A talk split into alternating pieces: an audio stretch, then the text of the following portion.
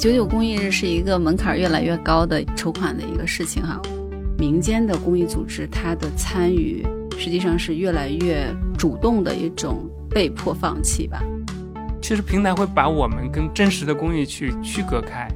你可能激情之下你就捐了，捐了之后呢，你其实就没有这回事儿，它并不在你的生命里留下什么东西，公益并没有真正走进你的生活。今天的公益也不是主流渲染的那个样子，但是它依然在这个社会的各个角角落落开一些比较有韧性的小花吧。每个人其实可以把自己的眼睛睁大一点，就有机会去了解这些。因为不只是捐钱，成为他的一份子也很重要。公益真的是中国社会土壤里长出来的东西，它不是空中的一个完美的一个世界和一个理想之地哈。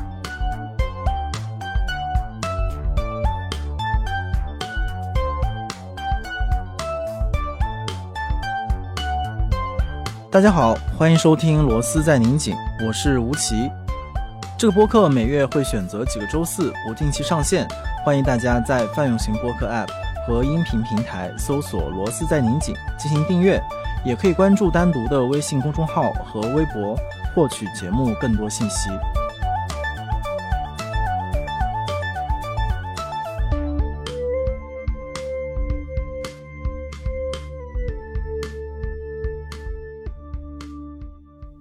今天节目的一个。特别具体的由头是因为刚刚过去的九九公益日，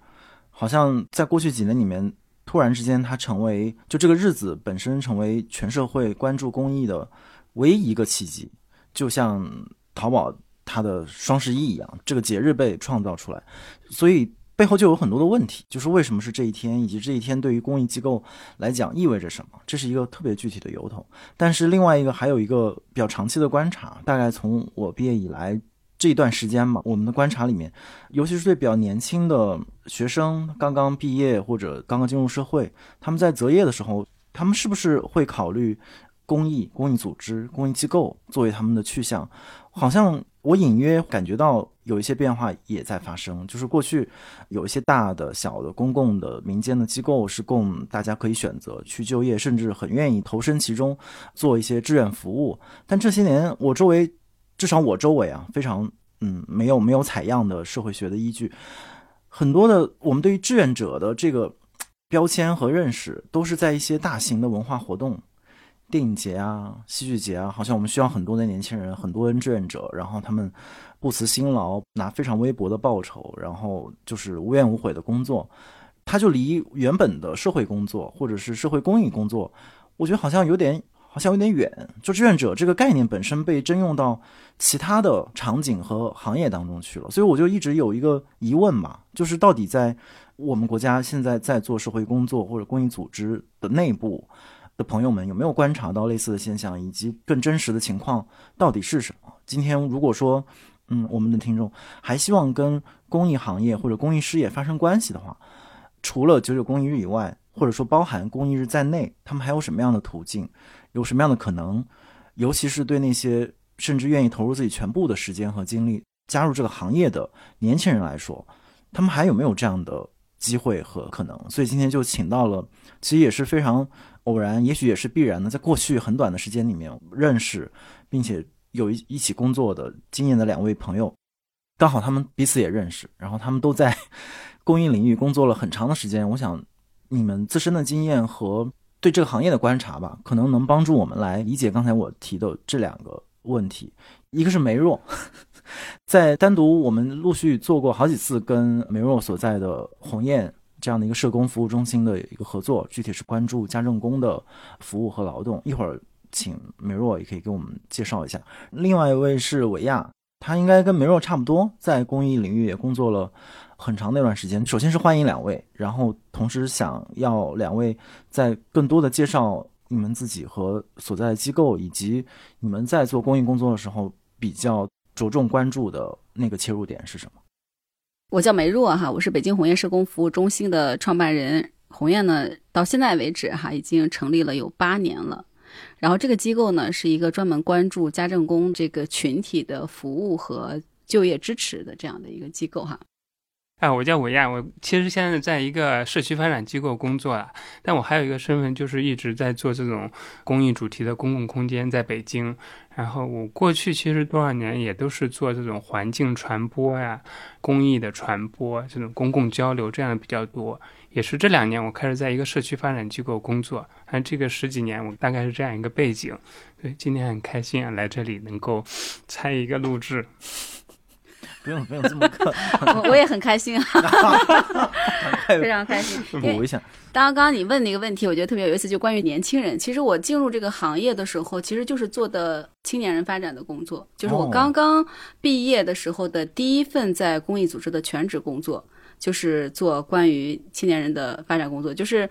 让更多的年轻人去关心这个社会不同的一些社会的问题。我当时是在大学里面，就是不同的大学里面去开工作坊。或者是在一个公共的空间里面去邀请在北京的不同学校的大学生来参加这样的一些活动，所以我看到他的时候，我就想起在二零零五年的时候，他当时还在读大学，有参加过我组织的那个青年人发展的那个活动。对，其实我们俩有这样一个渊源，呃，刚才没有讲，因为当时他是在一个公益机构工作，做了一个活动，然后我是零五年，我应该是大二吧。然后我去报名参加那个活动，去一个学习活动吧。现在也是我刚开始接触公益领域嘛，从学校里的那种学生社团走出来，开始去参与。哎，校外有什么样的公益啊，或者环保类的一些活动？然后当时有这个机缘，其实那时候就认识了，这个很巧。一直到现在，正好这个我们从这儿聊起也特别好，因为希望大家也可以怎么讲，稍微把时针往回拨那么十几年，看看当时的，比如现在还在公益领域里面工作的人，当时是什么样的社会情景，以及为什么大家会选择公益作为自己至少两位证明相当长一段时间里面自己职业发展的一个选择吧。所以，一个很怎么讲很自然的问题，就是当时有你们的专业是什么？以及当时这样的选择，在你们当时的同龄人或者同学当中，是一个算是很冷门、很小众、很叛逆的决定吗？还是说他其实至少在当时的语境里面是一个很正常的选择？那我先说吧，嗯，那就是那个我的专业是学的是法学，我在上学的期间呢就开始在做志愿者，当时是在一个论坛。做那个教育，就是做贵州的草海的那个，就是做那个小孩的那个支教的那个支持，那个当时也是一个公益民间的一个人发起的一个公益性的一个活动吧。因为早年其实没有这么，就是很多你需要有一个身份呀，或者怎么样，就是好像大家基于互联网，嗯，我觉得。啊，说到这里，我会觉得说，从那个九九年、九八年的时候，因为网络比较发达，然后有了论坛，所以非常多的公益的就关心这个社会的一些年轻人，他们会聚集在这些论坛里面。比如说有谈环保的、谈教育的、谈那个贫困地区的这个儿童的、老人的问题，就会在那个论坛里面建不同的那个话题。所以当时呢，是正好有一个网站。他呢，就是比较关心这个贵州的贫困地区的儿童，所以我当时在那个论坛里面是做他们的一个简报的编辑，做了大概一年多。那这个过程里面其实是接触到了非常多的，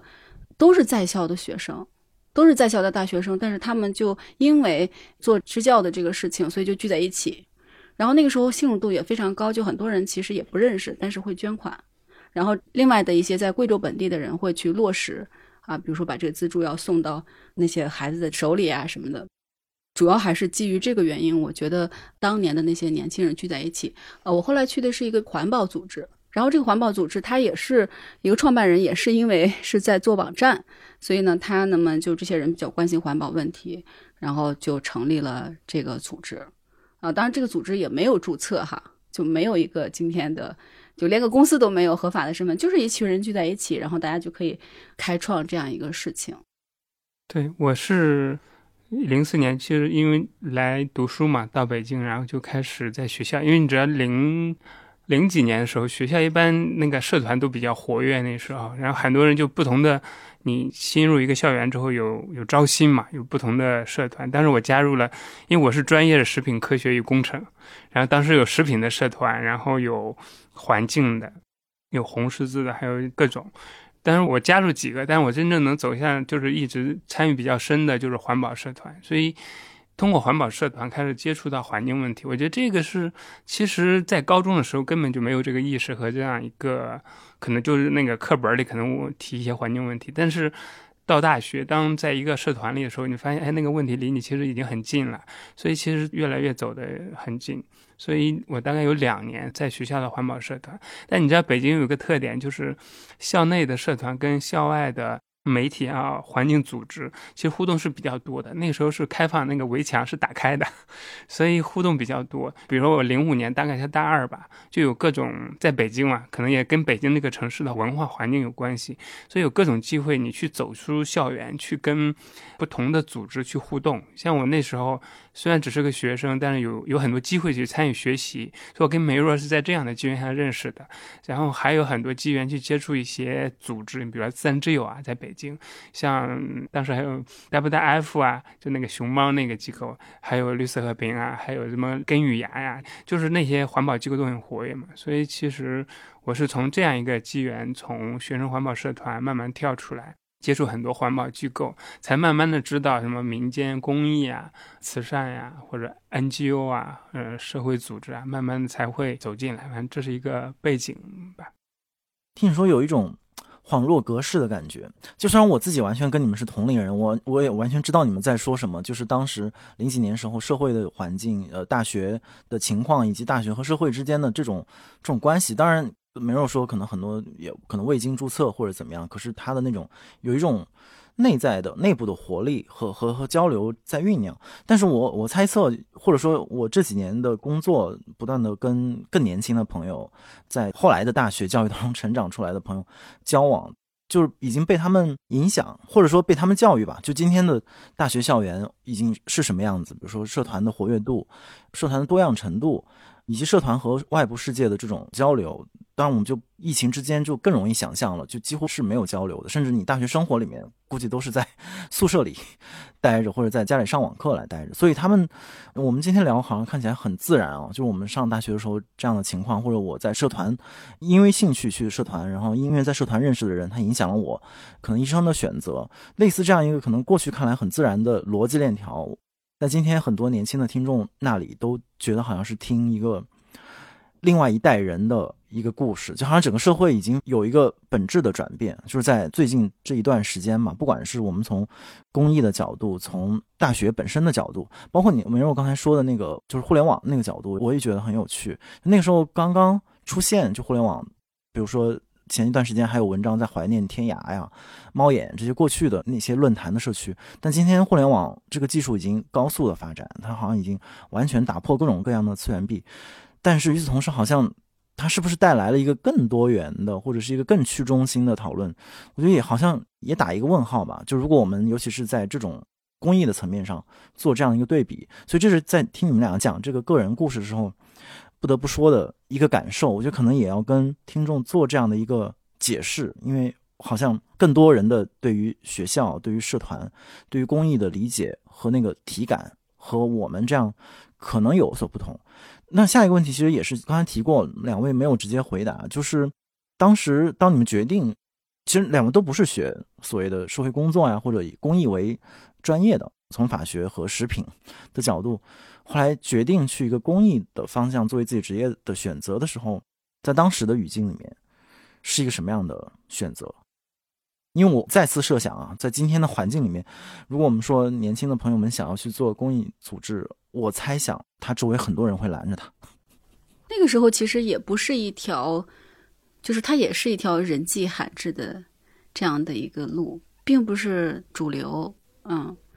但是在这个圈子里头的这些年轻人，他们会非常活跃，而且相互之间的认同感很高。然后他们有新的价值观，然后有对这个世界新的一些理解，然后呢又建立起来一个比较，我觉得他的那个早期的这种网络的互动性是比较强的，所以人这种支持感呀什么的，这个部分我觉得是挺好的，就像一个，嗯，现在想起来，有可能就像一个世外桃源一样，有一群人在过这样的生活。这个体系里头，然后大家会彼此能够看见，然后也比较认同。但实际上，在这个体系之外，其实还是非常庞大的一个主流的一个运作的一个方式。那我大部分的同学，要不就参加法考去当律师，或者就考研出国。就大概是这几条路，或者是回到老家去公检法去工作，所以百分之九十九的人，我觉得他们依然还是选择的是主流的生活。那我们为什么会走这条路呢？哎，好问题哈。嗯，你我让我想想，我没有想过这个问题，好像就是很自然。没有人问过你们呢，那我让你形容。对，我觉得当时，我我觉得我认同梅若讲的。其实当时，其实像我觉得像我啊，梅若这种选择，肯定在当时它不是一个主流。现在其实公益个人的职业也不是一个主流的工作的一个选择，但那时候可能更少，因为它不是那么正式。因为你这个机构都没有注册，你让我去工作，如果你不是跟他有很多的理解和理念上认同，你就不会去。你觉得他可能是个骗子什么的。那其实我觉得当时的主流还是不同的人，像我学食品嘛，那其实大家可能去研究所啊，出国呀。就那个是一个主流的工作，但其实我自己走到今天这样一个路径，可能有两个，一个是我本身可能不喜欢那个专业，因为我也不知道那个专业，之前不了解嘛。来，我觉得做实验啊，在实验室里做一些这种化学试剂啊，我就很不喜欢。所以我觉得一方面我自己很不想在那个路上往前走，然后另外一方面我是觉得，因为环保社团在北京这样一个城市的氛围里，跟很多这种很自由的这种交流啊、探讨啊，和这种去做一些自己想做的事情啊，这样的。氛围是很浓烈的，就是他，他，你说理想主义嘛，或者就他可以去抛开世俗的这种主流的一些认知，去做一些自己喜欢、有激情的事情。那在这里面，你感觉到自由，你感觉有能量嘛？所以我觉得那个是很吸引人的。所以其实我跟我的同班同学，跟我那个专业的人，其实联系的很少，到现在基本都没有联系了，因为其实好像。其实有一个东西吸引着你，就是反而是校外的那个氛围和那种交流是时刻在抓着你的注意力的。所以我其实，在整个大学期间是在校外待的时间更久，所以在宿舍也好，在学校待的很短，因为老师我都认不全。所以其实我的注意力不在校园里那个时候。所以到后来我都没有读完我就走了，因为我是觉得，其实主要还是那个吸引，我觉得那个时代氛围更吸引人哈。就那个常规化的那个路径，就觉得好像。就，但也有叛逆的心思在里边，就觉得不想往那个走，所以后来或者我觉得那个选择背后可能是自己还是跟着兴趣和直觉，还有那个社会氛围吸引着，然后我觉得往后走吧。嗯，没有想到自己的答案了。我在听他说的时候，我觉得我你在回忆那场景，我就想我第一次去这个一个全职的工作的一个场景里面试的时候，给我的一个印象哈，我当时是非常正式的，我穿着。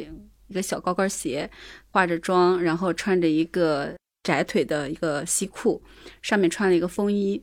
我去的那个地方叫交道口，一个居民楼。进去的时候，我看到了，因为这个房子还没有装修过，它是那个水泥墙，然后门口放了一排桌子，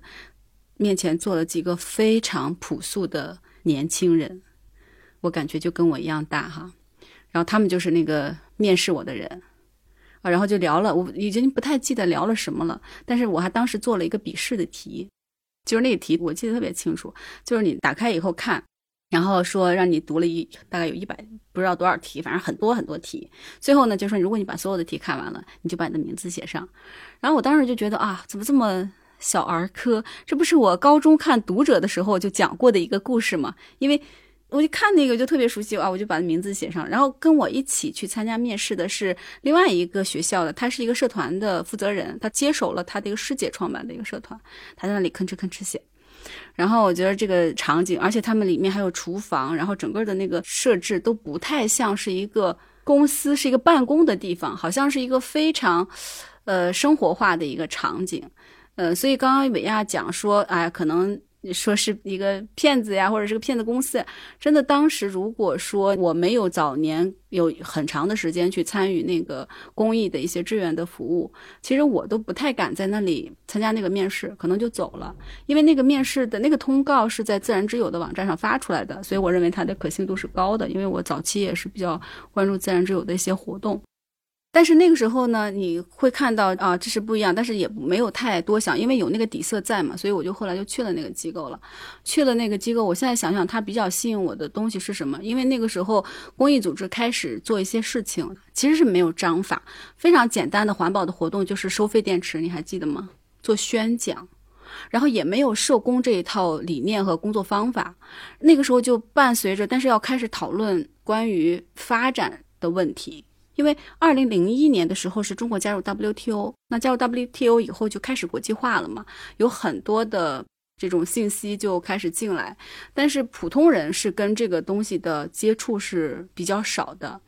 因为也随着非常多的中国的民间公益的发展过程中，是伴随着很多的境外的资金进来的，它带着新的理念和新的方法。所以我当时开始做那个关于发展教育的工作的时候，它里面还有一些工具，有一些理念哈。比如说我们一开始就关心什么问题啊？关心比如三农问题，关心高考移民的问题，这些是原来我在学校的学习里面实际上是不了解的。关于贫富的问题，就是要去讨论这些问题。但是这些问题怎么去跟年轻人讨论呢？当时伴随着这些议题进来的时候，也会有一些工作方法，就有一些这个戏剧的方法呀。因为有很多的这种工具会进来。然后那个时候，国内其实是没有有经验的人去做，你就是那个第一个人。就是这一批人是第一个人，所以你会觉得说，哎，我在学一个新的东西，我刚刚学了，我就去带他们去讨论贫富问题，所以你会有一种说，哎，我我学到一些新的一些工呃方法，然后也讨论一些非常有意思的话题，好像你是这个这样的一个领域的一个开创者，然后你每天都是我那个时候是跟北京的十八个高校吧合作。要去开不同的工作坊，讲不同的议题，所以他每天会对你有一些新的挑战，所以你所有的东西都要自己来去研究。比如说讨论一个高考移民的问题，我自己都不知道，但是我需要去研究什么是高考移民，然后我怎么把我学习到的这些工具和方法，然后用起来协助这些年轻人去讨论。所以那个是一个不断的学习和创造的过程，所以我觉得那个东西是吸引我的，而且我记得当时从我工作这个机构工作大概三四年的时间，这个过程中不断的有新的东西进来，就不断的有方法、有学习、有交流，然后有有一大批年轻人，他们也跟我一样，也是非常的新鲜、好奇。然后在一个共同探索的过程里面，然后这里面带来了新的价值和理念，是我们在我们过往二十几年的一个生命经验里面是没有的，嗯，所以我觉得这个是非常强的一个动力吧。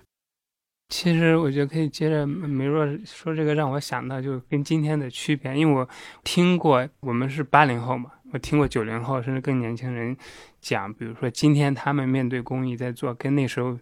就你梅若那个时候的区别是什么？他觉得他现在在加入公益，他觉得很多商业领域那叫赛道哈，很多赛道都已经有人开拓了，都有公益人在，比如说环保也好，某个议题哈，都有人在做。所以他在加入公益的时候，发现其实每一个基本上很多角色、很多位置、很多方面议题都有人在前面已经走了。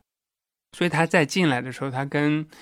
我觉得跟梅若当时你进入这个领域的感受啊、情境啊、条件肯定很不一样，但是某种程度他是一个什么？对于他来讲是一个困扰，或者甚至一个抱怨嘛，就觉得，啊，就那个时候是一个荒原，你去开拓。就他们现在觉得，他不管他只要加入公益全职哈，就是作为一个工作来进入的话，他发现好多事情都已经有人在前面了。但我我也觉得，从我的角度来讲，它可能一方面是真实的。你比如说，你要做垃圾分类，那有些机构十年、二十年已经摸索了很多了，那你来做，那前面就是一个历史在你面前，你不可能当它不存在。所以他进来的时候，他跟第一批做垃圾分类的工作的人是不一样的。但是另外一方面，我就觉得也不是说，哎呀，都你往放大镜放大一点，其实好多事情还是没人做的。那我就想到这一点，就是今天和那时候的情境就不太一样。是那时候是蛮蓬勃的，就是经常会有很多的学习，而且是真的是全新的，从来都没有见过。可能国内都是。首次开始推这样的一些东西，然后还有就是有很多的国际的交流，像那个环境议题，它有很多，比如像中国和韩国、中国和日本这样的交流。那对于年轻人来说，就是你很难想象，就是说你二十多岁的时候，然后你可以去参与那样的一些交流的活动，嗯，然后你会对这个世界，你一下子就会打开了，觉得啊，这个是非常的先锋的啊。我觉得现在就是我们以前会去理解，我现在想，我我其实有有点想不太清楚哈，就是说，年轻人在那个时候是有自己的位置的。应该是这样的，年轻人是有自己的位置，年轻人被看见、被鼓励和被支持，然后整个行业它是是把年轻人往前推的啊。每年有非常多的培训，然后它建立了很多的网络，让你在这个里面有支撑啊。我觉得这些是非常珍贵的。那在今天其实是比较难的，嗯，比较难的。另外就让我想到还有一个是。你看，二零零五年的时候，我就开始关心全球的贸易对于发展中国家的影响，尤其是对于弱势的人群，比如说像对一些弱势的产业，农业呀，对于工厂的工人呐，包括那个 TRIPS 协议对于那些药物的，就是像艾滋病的药物呀、乙肝的药物的这种可及性，都是有影响的。然后你会觉得你获得的信息是比较超前的。你去理解这个世界是要比同龄的人可能要更早一点去接触到这些，嗯，然后这个过程中你还会有一种，我觉得会有一种责任吧，就有一种呃叫什么叫使命感还是什么，你就觉得啊，那在中国这么少人做这件事情，那你可能你要做的，其实你做的这个事情在中国可能只有你在做，很多人应该很多的年轻人在那个时候可能在不同的议题上真的是独当一面。他没有前面的研究者、开创者，然后行动者，可能都是他在做，所以他可能在这个议题上就有一个非常重要的一个位置。然后那个时候，公益行业的民间公益的这个体量也是比较小的，那一些重要的工作，其实年轻人是有机会去参与的。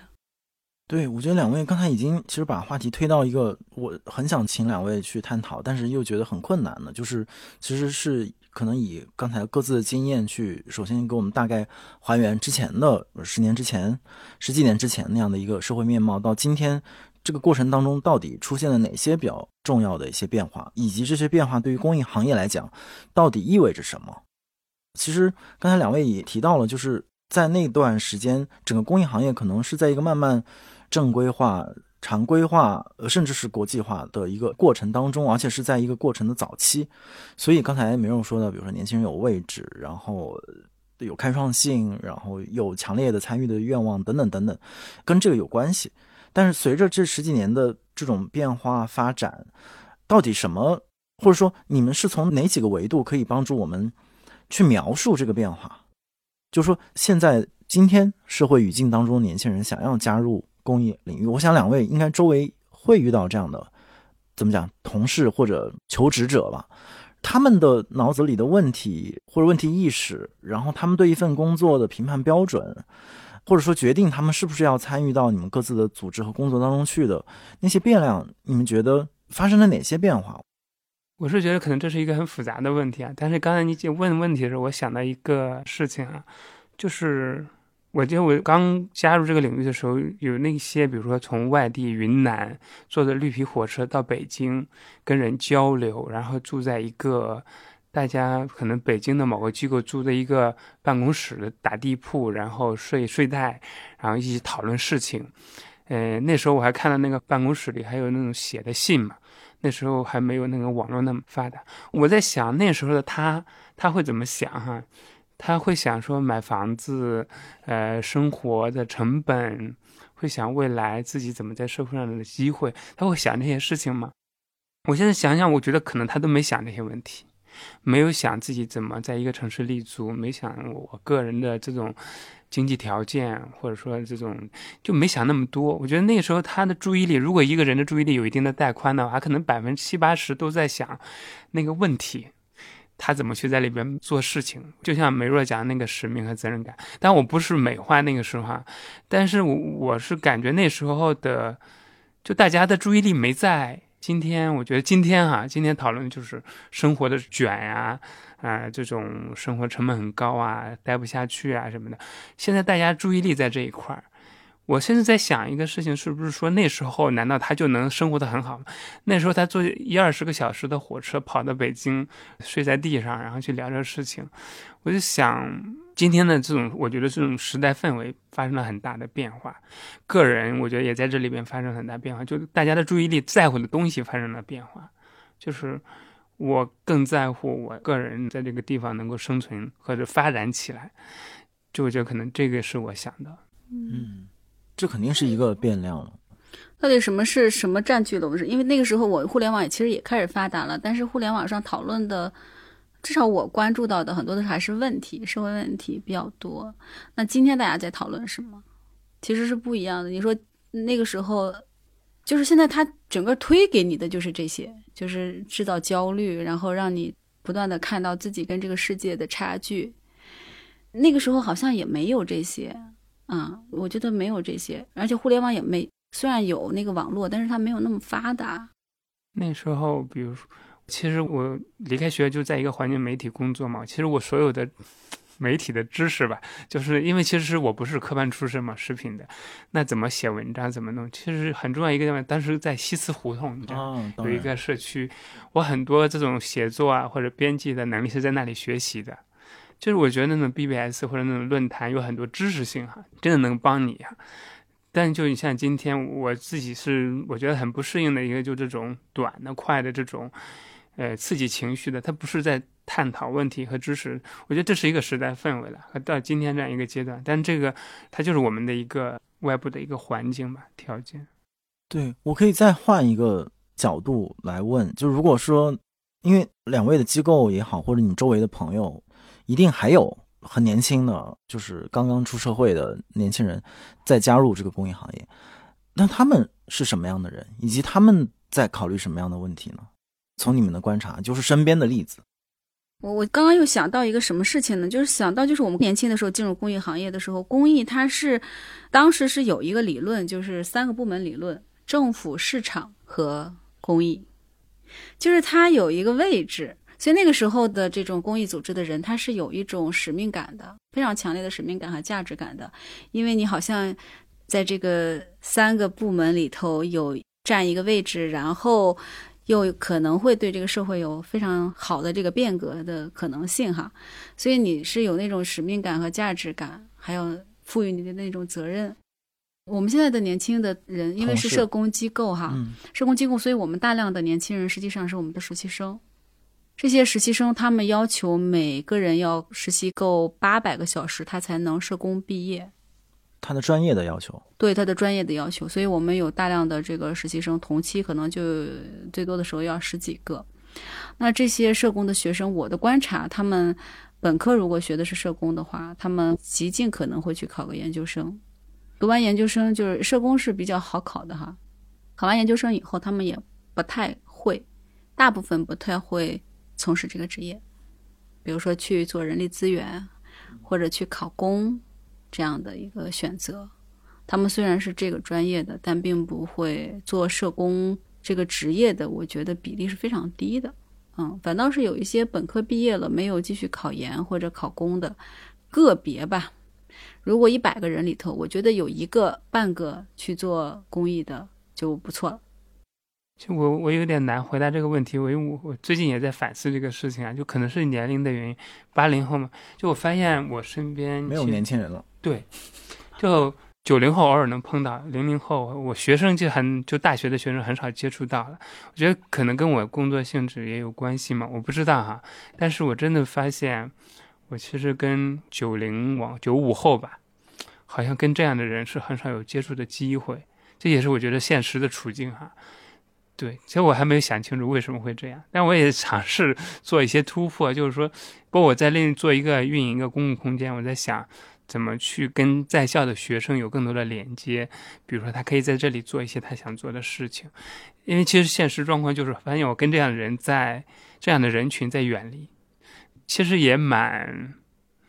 就是所以我对于你刚才说的那个问题的那个人，他现在更多是通过网络世界去。想象这群人可能是什么样的？因为我说实话，在真实的生活的圈层里边，已经没有这样的人，或者可能我一周都不会跟一个这个年龄段的人有一个交流，就想想也蛮恐怖的。嗯，我觉得可能还是一些有一些结构性的变化在发生。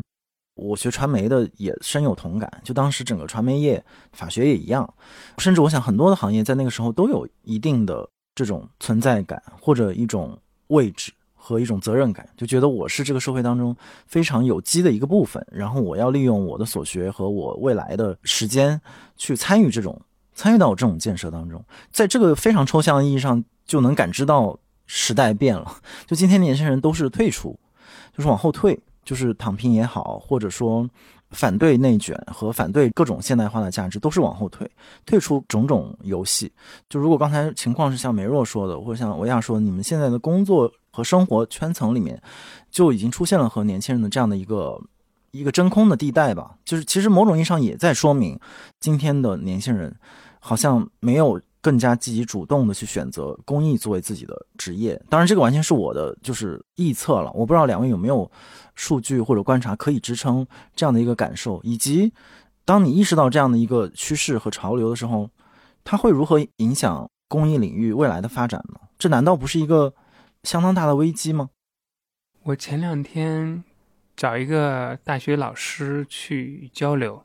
也是其中有一个目的啊，就是在想说。你带了那么多学生，有没有对公益或者说感兴趣的？我们可以一起做点事情，做点研究也好。他就我觉得很现实的讲，就是他带的学生里边，就当下哈，就是可能刚入学就开始考虑我未来就业的问题。老师也认为这是很现实的，这是也很正常，就没办法，因为他就靠他要生存嘛。那我就感觉什么就是。好像生存的焦虑占据了这些人的很重要的这种进入大学之后的注意力，哈，就可能没有那么自由的去探索了。就有时候会想起以前是那个，其实是很傻、很穷，啥都没有，但是你可以去探索，而且你还可以放心的去，或者说很无知的去探索。但现在可能大家太知道了。太知道未来将面对的什么，或者说太早的就开始做准备，以至于他可能没有那种带着无意识的呃去摸索的这样一个，好像就傻了。所以我是跟那个老师交流完，我是觉得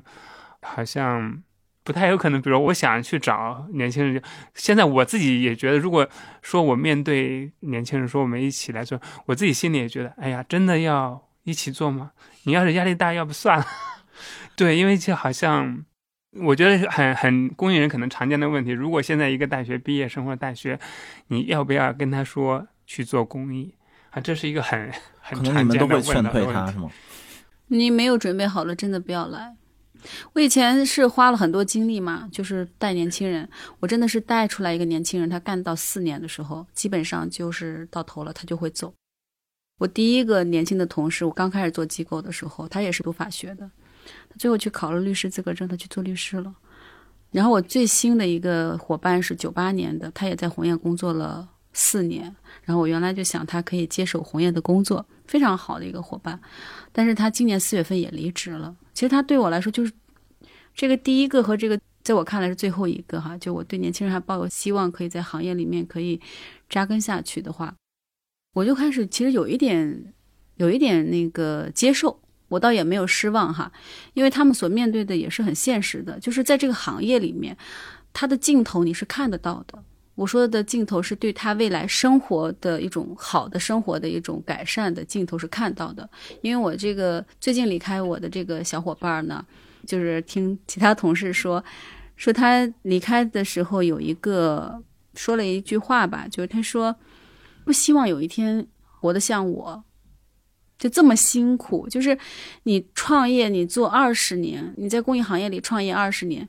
到了今天，你依然要面对的是，呃，手停口停，依然要去这个月要想下个月我要怎么去筹款的问题，依然在想我的人力不够，我怎么去筹措这些，就是它的发展性非常的让人觉得慢，就是很需要耐心，我觉得。在今天没有耐心是干不下去这件事情的，而现在的年轻人其实他们对这个世界其实有更多的想象哈，有可能他们会作为一种兴趣。我觉得现在更多的年轻人是作为一种兴趣吧。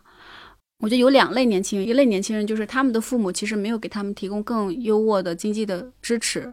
从农村出来的，他们对更边缘的人群，更弱势的人群有着天然的情谊，他们想去支持这些人做一些事情，但是他们个人的处境也非常的艰难。当陪伴走到一个阶段的时候，他们必须得需要考虑他未来怎么办。这个时候跳出去是他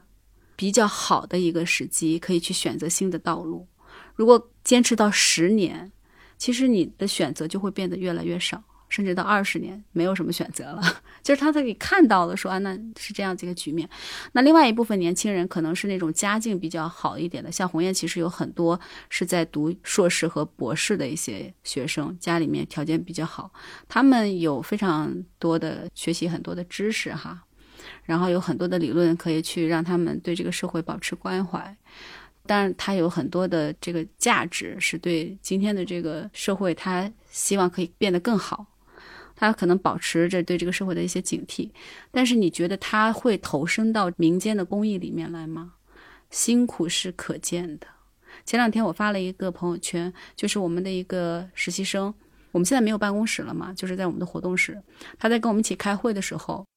他把一个那个四个腿的板凳、三个腿的板凳，然后架着，然后把他电脑放在这里，然后我给他拍了一张照片。然后我就想，这些年轻人他们是在一种物质非常富足的情况下生长起来的，他们有准备好去面对更艰苦的一种公益的一种生活方式和工作的条件吗？我是表示怀疑的。那如果是这样的一个情况啊，就首先第一，我想。就是我们今天谈论年轻人，并不想要去评价他们。我觉得今天我们完全没有这样的意味，我们只是想通过这样的一个方式去理解公益行业过去的变化。然后具体到，比如刚刚梅若描述的这个，其实非常具体的一个场景，也就或者说是你创办和工作的这样的一个公益机构所面对的这样的一个场景，那你会怎么办呢？我说的都是泄气话。我最近有一个反思哈。其实我觉得，关于年轻人的成长是一个双向奔赴的事儿。其实过去的八年里，我太用力了。你知道，我看到那种特别好的年轻人，特别有情怀，工作能力特别强，然后我就恨不得把他抱在怀里啊，终于找了一个宝。但是其实一次一次的这些年轻人，当他们到了一个阶段的时候，他不得不跟你告别的时候，我其实是我虽然是祝福他。因为我知道他的选择里是，对他来说是一个好的选择，但是我时常我会在深夜的时候我会觉得很难过，因为这种事情不断的去上演，好像都没有一个更好的一个条件。如果这个公益组织你的生存已经很困难的情况下，比如说他刚来的时候入职的时候说的很具体哈，一个公益本科毕业生他的薪资大概是五千到六千块钱，他做十年。他也翻不了倍，或者就是刚刚翻倍吧，就是啊，翻不了倍哈。就是他做十年都是这个样子，然后现在每天他要面临的是房子在涨钱，物价在涨钱，他家里可能还有一些家庭照料的一些责任，他可能面临一个适龄、适婚和要养育孩子的一个年龄。你觉得他可以做下去吗？我觉得没有办法啊。所以，我我反倒会觉得，我一点不劝今天的年轻人他们投身到全职的公益里面来。呃，我现在更指望那些已经有条件的人，我觉得他们可以，就是大家有共同的价值观，可以一起做事情。还有就是跟年轻人工作哈，其实你还要处理很多年轻人他们的问题啊，你要带年轻人处理他个人的情绪的问题，就是非常辛苦的。啊，在这个过程中，包括协助他去提高他的工作能力，你费了特别大的劲，最后他还要离开，所以这个投入产出比是比较低的哈。其实我说的时候都在考虑，因为我怕人家听见，年轻人听见会骂我。但是我最近真的是不太想了，我不会想再去带年轻人。如果年轻人愿意来。那我们就一起干，我不会想像以前一样拼命的去培养一个年轻人，手把手的去教他怎么写一个报告，怎么写一个项目书，怎么去带一个社群的活动，怎么去思考这个议题。因为我也在想，我四十岁的人生，我后面的时光，到底要浪费在哪里？就是你会，你也会去想这个问题啊。甚至其实对公益来说，未来的一种发展，可能不是把一个机构做得更大啊。比如说我原来就想，比如说我在八个人的时候想，我可能有。十五个人，我现在会想，就说要找到一个合适的位置，找到一个合适的方式去做这些事情，找到一些志同道合的，不需要太多投入精力去沟通协调，就是那种内耗的事情。我觉得这个可能是一种新的一种选择吧。然后那些年轻人，我觉得他需要这个时代一起去成长。所以他在合适的时候可能再进来。那在今天没有条件的话，我觉得他们有他们的方式。前段时间我去参加一些年轻人的聚会啊，我觉得他们真的是对现在的这个社会有非常多的反思，对自己的生活有非常多的批判。然后他们也积极的在用个人的形式在组织各种的活动。那我就觉得这个非常好啊！这可能是过去二十年公益。那个血液里面流淌出来的，可以弥散到这些人的身上的，他可能非常微小，但是在他的生活的实践里面就可以行动起来，何必去做一个全职的公益呢？他有了性别的理念以后，他如果是进入，他是一个大公司的人力资源，他可能这样的考量就会多一点。他对这个社会弱势的人群有一点理解的时候，他可能有一天在一个公务员的岗位上，比如他是一个法官，他或者是一个警察，那可能他在这些问题上的考量可能会多一点。我觉得未来可能是这样的一种形态是更好的吧。梅若讲这个让我想起来，我前段时间看一个教授讲讲收缩的一个年代嘛，收缩的时代。其实刚才吴昕讲的那个是下沉嘛，其实还有一个讲收缩嘛。就我觉得可能是年轻人也好，或者中年的公益人也好，或者老年的公益人也好，可能他不是年轻的公益人所面对，是大家都要面对的，就是说怎么在一个收缩的一个社会里和年代里共同去做公益。可能方式跟那个时候就不一样了。比如说，我们那时候还是说，哎，我们成立一个组织，我们可以创业或者是公益创业，做点事情，我们找很多人，然后一起做。那更早的人，像八十年代的公益人，那做的机构很大，资源规模也很大，可以做很多事情。就那是那个年代，它能够生长出来的样子。但是到今天，可能那个样子可能要变了。我觉得这可能是我们。不同年代的公益人都要去面对，一起去面对的一个事情，我们都要适应。你看，比如说有些公益人，他就把机构解散掉，他就愿意个体的形式去生活和做事情；也有些人，他用个体的形式去做很多事情，他的影响力和他做的事情不比一个公益机构所带来的影响和改变小。就是也许那个形式，某种是一种可能不得不，另外一方面可能也是跟这个时代相适应的一种方式，就是。公益的存在可能是多种方式，而且是跟这个时代是适配的。因为我看到一些中年的或者早期的做公益人，他开始 调整他的工作的方式，他不甚至把他的机构转出去嘛？就怎么理解这个行动这个变化呢？我觉得可能有时代的原因。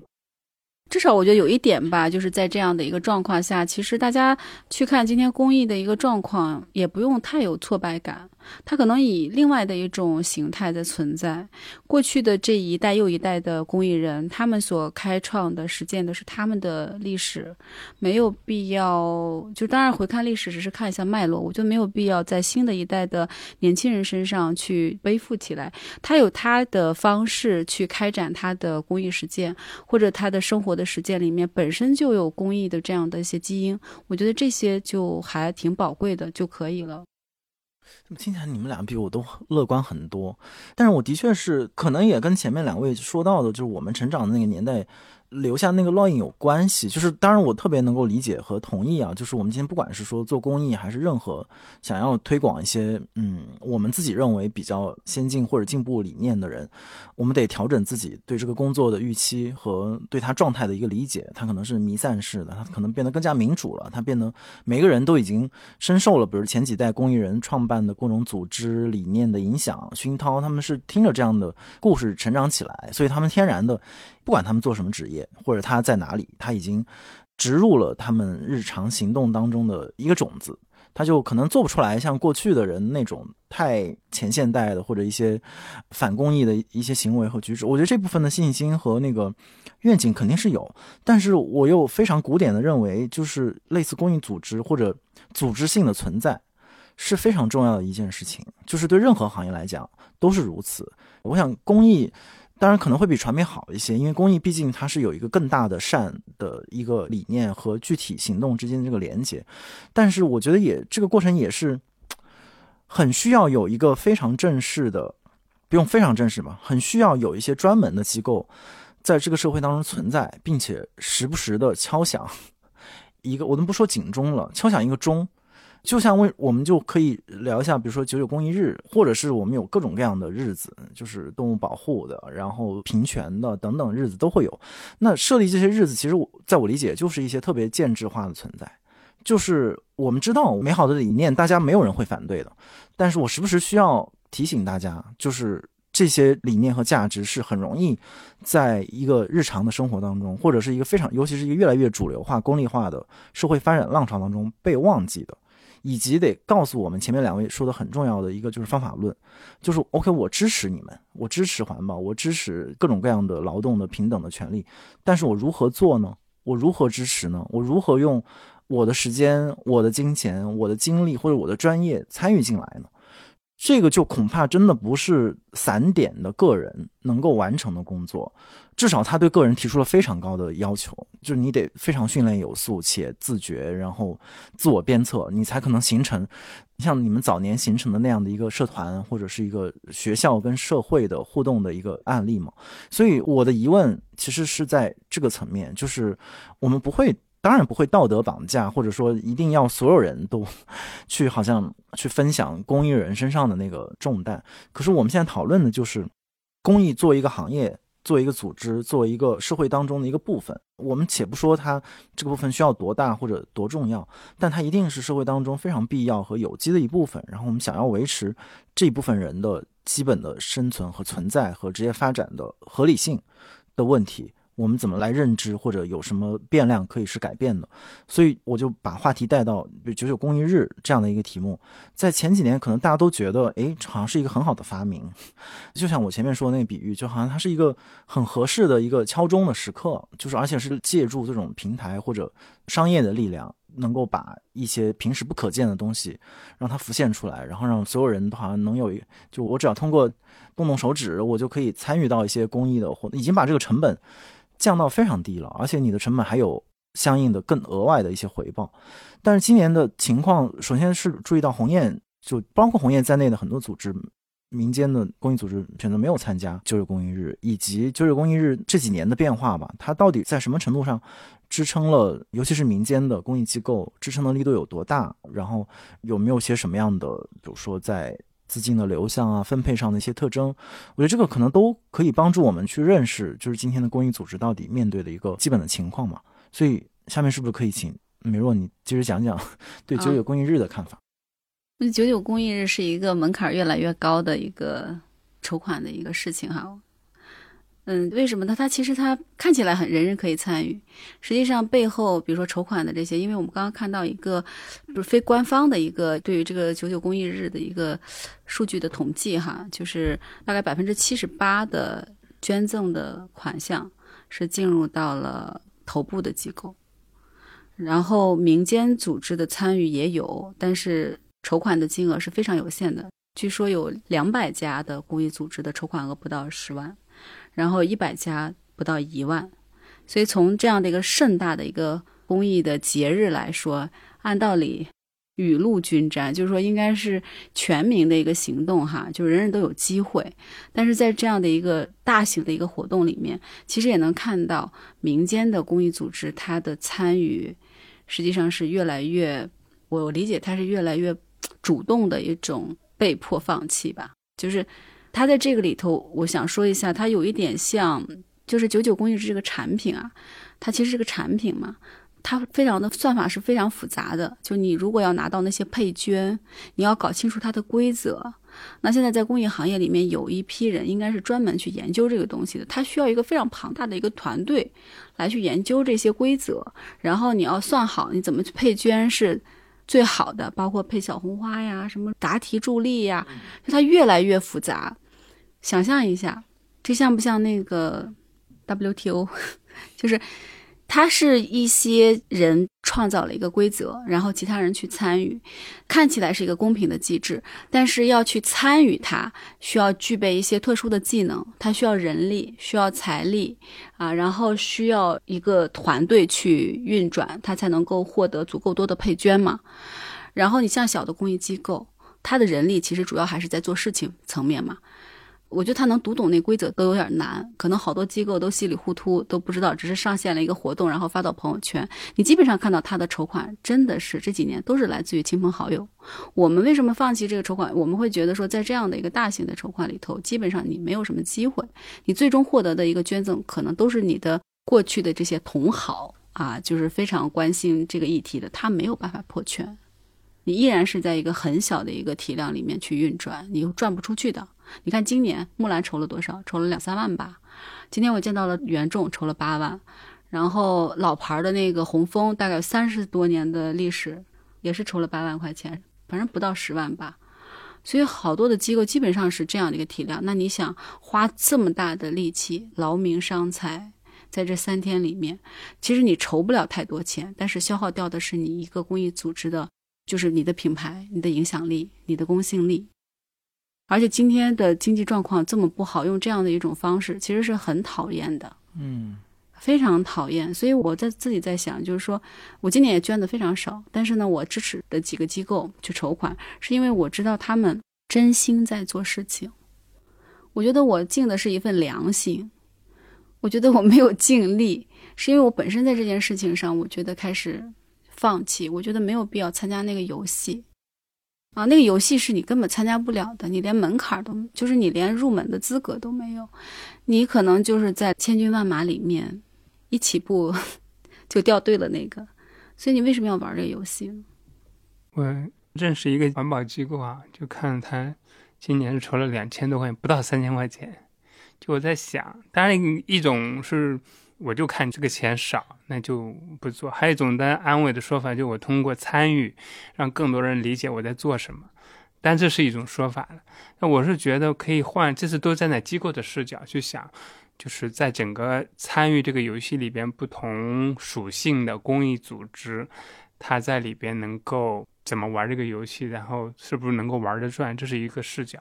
那我觉得，我去站在个人个体捐赠者的视角，我去想，我觉得因为可能前面听这个播客的人很多都是个体，那他也去参与这个东西，或者要不要参与？其实我我觉得站在个体支持公益的角度，或者我想参与公益角度，某种程度我对这个事情是有一种。我觉得要有一种警觉是什么呢？我觉得可能背后不是说这个日子，而是这个技术。因为我们什么时候开始讲？大概零几年开始讲人人公益嘛，每个人都可以或者都应该嘛，或者都可以去参与一些公益的事情，在力所能及的范围内做一点事情，做对这个社会有好处的事情。那技术一个很大的好处是我可以一分钱我都能够立马捐出去。但它，这是技术或者平台带来的好处，就跟我们每天点外卖在网上消费一样的。但是，这个我们通过一个巨型的平台去参与公益，我们真的参与进去了吗？我们想要的公益或者我们理解的美好是什么样的？那个方式是怎么更好的达成我们想要的那种改变？从这个角度，我就觉得其实，单位像比如说单向街这某出的那个，像像苗老师那个附近啊，这个悬浮啊这些概念，我觉得可能也有助于思考这个事情是什么呢？就是。其实平台会把我们跟真实的公益去区隔开，因为其实你并不能联系到那个机构，或者说不能顺畅联系那个机构。你可能激情之下你就捐了，捐了之后呢，你其实跟就没有这回事了。它并不在你的生命里留下什么东西，就它并没有公益，并没有真正走进你的生活。呃，我前两天参加一个活动，一个人说：“哎呀，过两天就是九九了，我要捐点钱买点赎罪券。” 我说：“啊，赎罪券这个概念。” 这个很有意思，所以我觉得，当我们捐赠的时候，那个背后的想法是什么？或者说，所以我在想，是我们有没有可能，比如说，把资金真的在我们身边去找到一些。做事情的人，我们去跟他去互动。我们不仅仅是资金了，还有就刚才那个美若讲投身。其实我觉得抠这个字眼的话，投身是要把我们的身体、我们的生命去放进去。其实捐一两块钱太容易了，就是那个，我觉得那个廉价不在于钱的多少，是它对于我们来讲太容易，容易到让我们觉得这个事情好像就很容易。其实这个事情并没有那么容易。我们有没有可能去？我我在一种理想化呢，就是去平台化的去参与身边的去一些事情。我觉得我可能，如果让我去做，可能这是我更喜欢和更想去参与的事情。我觉得这个就很有意思，因为又联系到一开始说的那个，就是说你们加入这个公益行业的时候，当时是一个正规化的开始，到今天其实从各种意义上，就这个行业已经，我不知道能不能这么形容啊，就是已经完成了一部分的正规化了，就是有这么多的国字头的，然后各种各样的规定规范，然后注册的要求全部呃纷纷建立起来，所以它就变成了刚才没有提到那种情况，就是它就变得非常的主流化，这是一个。你也可以说是某种正规化的，其实不是必然的代价，但它是代价之一。然后另外就是刚才维亚你说那个链条的问题，我觉得也特别有启发。就是，就工艺原本是一个把人和另外的人或者成问题的社会拉近距离的一个过程。就是你要从你自己特别舒服、觉得安全、没问题的生活里面拉出来说，哎，其实这个社会还有问题，你要看到它，你要解决它。到现在技术其实也是这个变化嘛，技术的发达程度。技术本身成为那个中间的一个非常长且复杂的，包括算法的一个链条和一个中介过程，然后最后所有人其实的那种非常你说原始也好天真的那种愿望，其实就被这个东西所替代了，就是它就换算成我捐钱，我捐钱就等同于我支持了公益，呃，我有一颗公心，但是这个换算是不成立的，就是它其实是一个被偷换概念或者被替代的一个过程，那么问题就来了。就是，其实我们一直想努力的避免，就是好像把这一切描绘的非常的暗淡。那在这样的情况之下，你们接着做公益工作，你们觉得那个可能突破的，不说突破吧，就是让你们觉得比较有价值感的工作，目前啊，在公益领域比较有价值感的工作是哪一部分？以及未来你们的精力会想要去做哪部分的工作做得更多一些？我自己，比如说，可能眼见的。一段时间还是在公益领域继续工作，但是比如说，我觉得继续吸引我或者愿意我愿意去做的，我觉得还，但我其实具体其他领域啊，我觉得除了可能媒体和这些领域之外，就还有些我不太了解。那让我还继续在这里，可能是什么呢？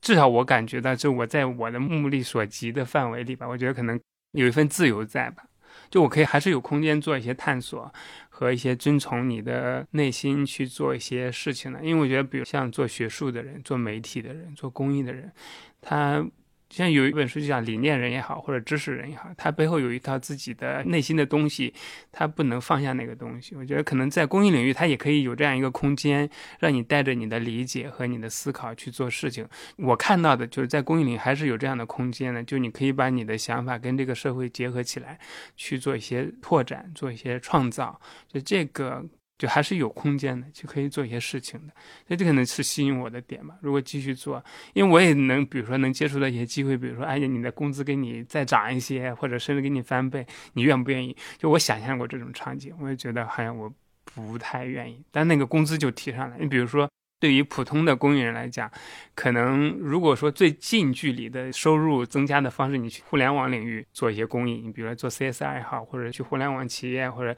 做基金会啊工作，你可能你的待遇就会好一些。就他可能会参照企业的这种背景，然后给你设立你的待遇，然后会好一些。对，对一些人可能是一个选择，他也无可厚非了。但我是觉得，当我想的这个时候，比如说。可能还有点那一丝担忧的点就在于，哎呀，那个你可能就要有更多的精力和你的时间，你的你要按照那个规则去走了，可能有点不愿意舍弃和不愿意放弃，还是觉得，哎，现在你可以有自由的探索的想象去做一些事情，我觉得这个还是能够吸引人的。我能碰到一些像从中年开始转，从商业领域转过来做一些公益的工作，我觉得可能就是他要把身上那种结构性的东西给它去掉。他开始享受，因为他看到公益领域这样的空间，他可以更好的做自己。我觉得这也是为什么有些中年或者说中途职业的中途转到公益领域来的一个一些人的一些背后的驱动力吧。当然也有另外的冲突啊，就是商业和公益它那个文化和气质很不一样，也会有一些转型的障碍。但是我觉得有一个好处就是你可以更多的做自己嘛。那再追问一个，那你如果接下来的工作，首先前提是两位都短时间内不离开公益领域，然后那接下来未来的工作里面，你会有什么具体的切入点，或者你会比如重点关注的一些方向吗？我自己会比较关心的就是，其实有点，我觉得我对于这个社会的整体判断，可能它就是真的是像一些学者判断这个收缩型的社会啊，就它很难在这种事业上说你那做的风生水起，那个增长性啊什么的不是。但是我觉得人的内在可能是有一个契机去丰富啊，可能这是我愿意去投入精力做的一些事情吧。我觉得尤其是在物质性，我觉得那个收缩是视觉的、空间的，就是它是一个收缩的嘛。但是我觉得可能是人的心灵。可以升华的一个时候吧，可以耕耘的一个地方吧，所以我觉得这可能是我在关心的一些事情，可能也是，其实公益背后本身就跟人的内在联系是很紧密的。哎，我觉得如果只是掏钱，只是花时间，其实没有跟自己的内在产生联系的话，我觉得是一个对于投身做公益的人来讲是一个巨大的损失。就你为什么要参与这个事情？你背后有没有一些思考？我觉得这个事情。不管是捐赠人也好，还是转型做公益的人也好，可以都可以多问的，所以也是我想去做一些探索的事情。嗯，没问。我说的都比较具体哈，我一想到会想到了我的工作。嗯，短期的话，我觉得就是因为我们现在在探索绿色家政嘛，然后我们也觉得说，在公益领域里面，我们的这个创新实际上是我们认为是一个伟大的创新。对于家政工这个群体也好，对于家政行业来说，我觉得它都是非常大的一个贡献。然后我们现在就是作为一个公益组织，以红叶这么小的团队，就是要把绿色家政赋能这整个的体系都内容给它研发出来。我们大概到明年的年中，基本上这个赋能体系的内容就基本上会出来了。嗯，那我现在其实也在这么多年的公益实践里面看到了一个。现实吧，就是必须得接纳它。就是公益机构它的一种条件是有限的，我们能做的就是做一些比较创新的一些模式，深耕它。但是未来它在多大的程度上能够真正的对这个群体有更广泛的惠及，对这个行业有更深的影响，其实还需要很多的时机。嗯，但是我们先把我们可以做的做出来，这是一个部分。第二个部分就是。可能会对公益，我也会收缩，不是这个社会去收缩，是我开始也在想我个人生命状态的一种收缩，以及组织的一种收缩。那它的目的是为了怎么可以更加有质量的活下去啊？这是我在想的一个问题。呃，包括我们现在调整的，包括我们把那些不必要的开支全部都减掉，比如说办公室，然后我们把活动室和办公室合二为一，然后我们。保留最基本的工作，就是社群的服务。那我觉得做人的支持，在未来长期来说是非常重要的。就是他会具体的去到每一个人，去到在这个城市里面生活的非常具体的人身上。他遇到了工资沟通的问题，遇到了一个交通的意外，呃，遇到了他的子女教育的问题，他的婚姻的问题。那这样的一群最边缘和最弱势的女性，她的生命里面遇到这样的问题，我们以现在非常具体的、直接的服务协助到她，在这么复杂的、不确定的一个社会环境下，让他的内心可以更安定。我觉得现在这是鸿雁或者是我们机构里头我或者是文芬比我们比较核心的人想要去做的事情。那在这个基础之上，我们贴近就这么真实的去贴近这些生命，其实更多的还是想去做一些记录。那这个生命它来过，它跟我们相遇，然后它是怎样的？我们想把它可以记录下来、保存下来，可能这是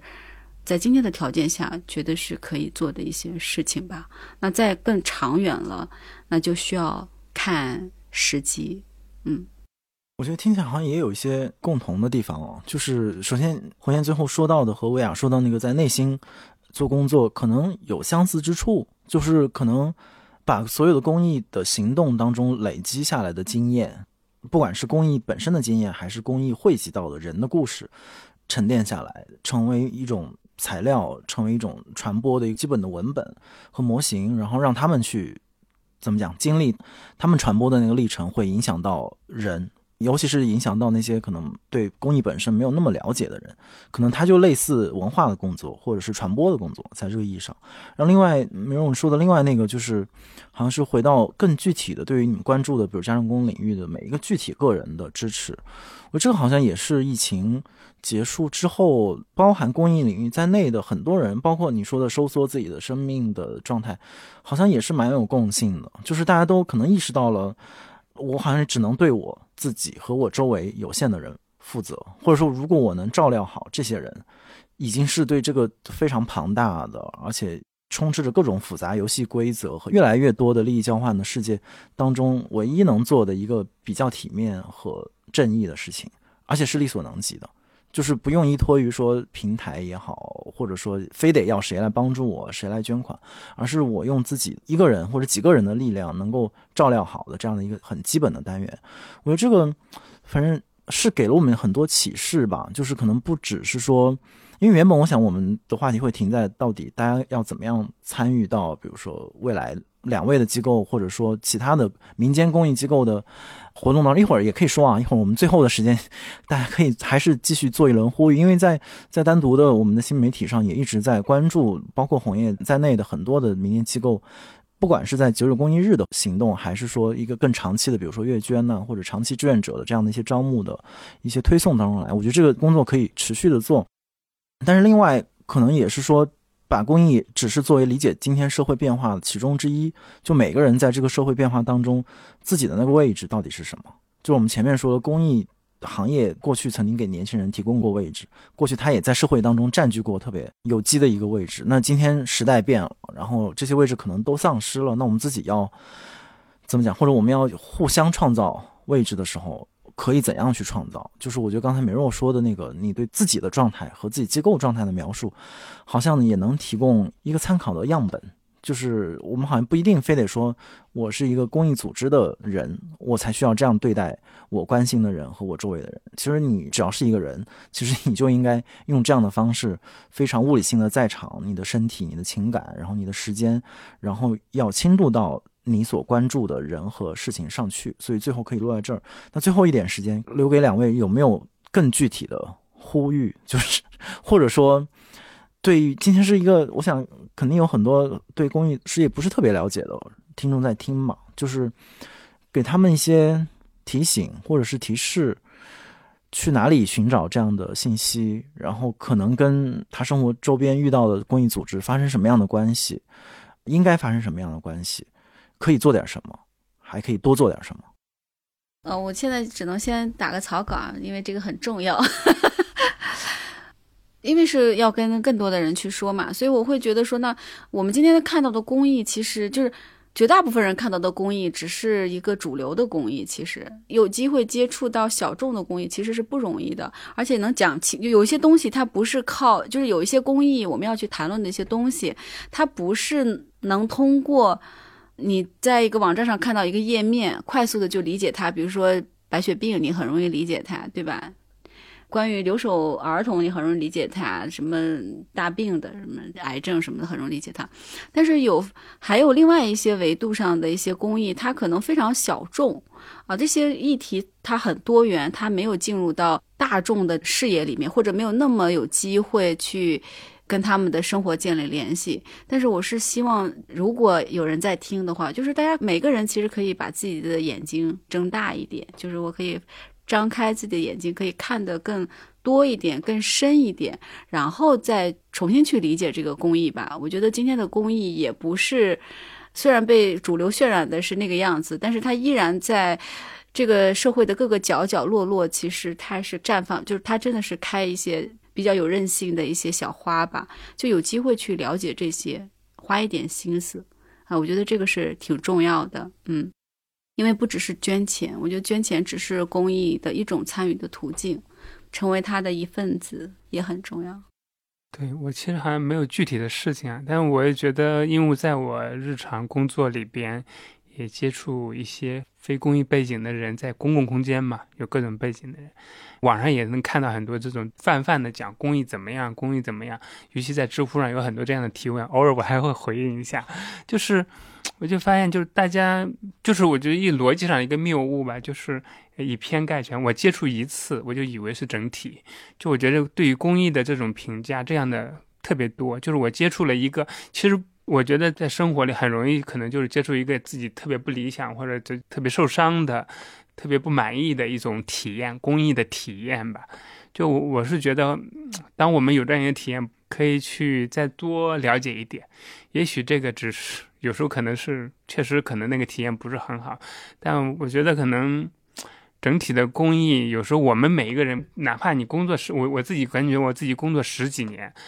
有些议题的公益，我都那个领域都不太了解，或者因为我最近有一个特别深的体验，我觉得对健康领域的那种公益怎么做的，就你在环保领域工作，你就不太了解他们那边怎么操作，那个背后的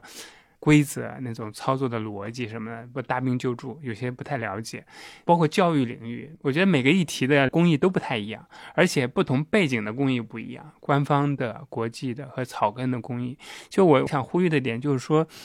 当我们有一次公益体验的时候，不代表所有，所以我们可以就像美若讲的，眼睛睁 再打开一点，有机会的话，多一点耐心再去了解。但我也不说整体公益就觉得是美好的，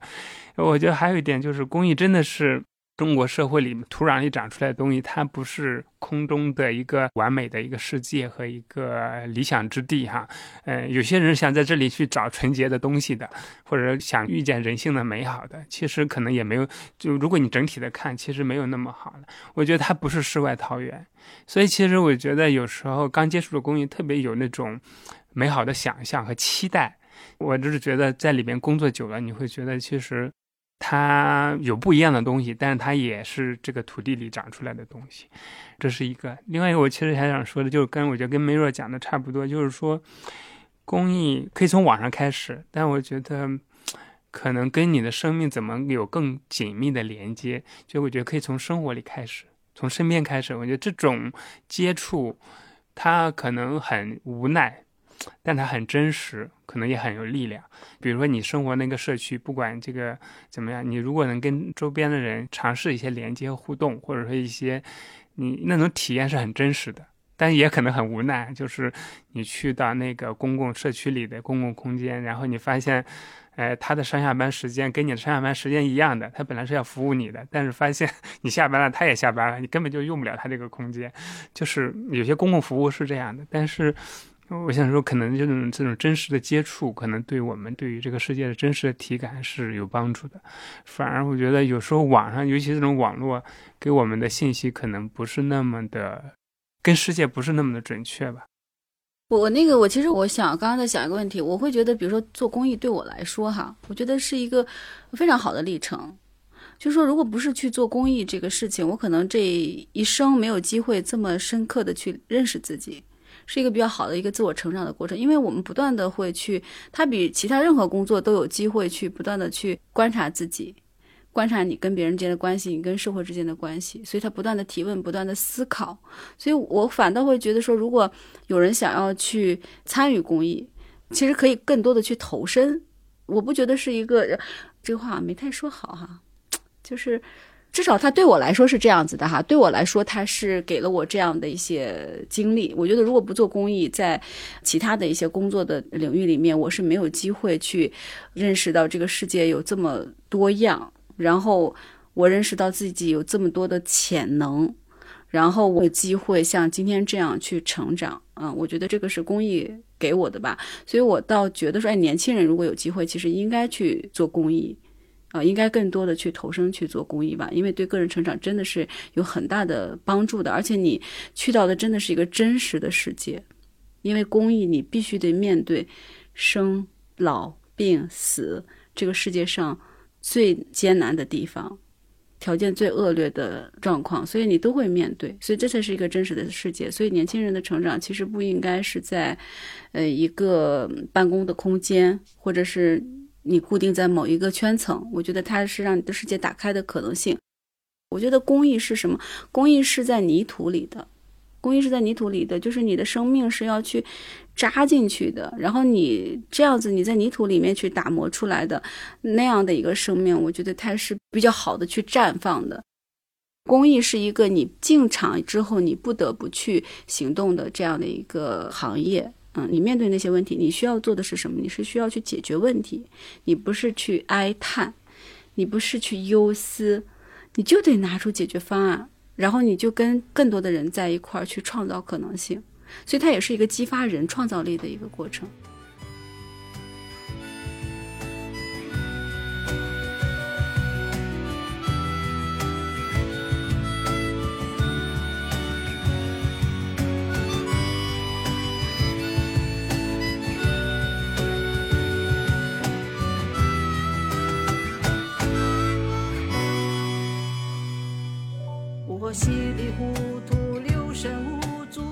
如果你有任何建议或者提问，可以通过单独的微信公众号、微博找到我们。欢迎在本期节目的评论区留言。感谢大家收听本期的《螺丝在拧紧》，我是吴奇。欢迎大家在泛用型播客 App 以及各大音频平台搜索订阅我们的节目。下期再见。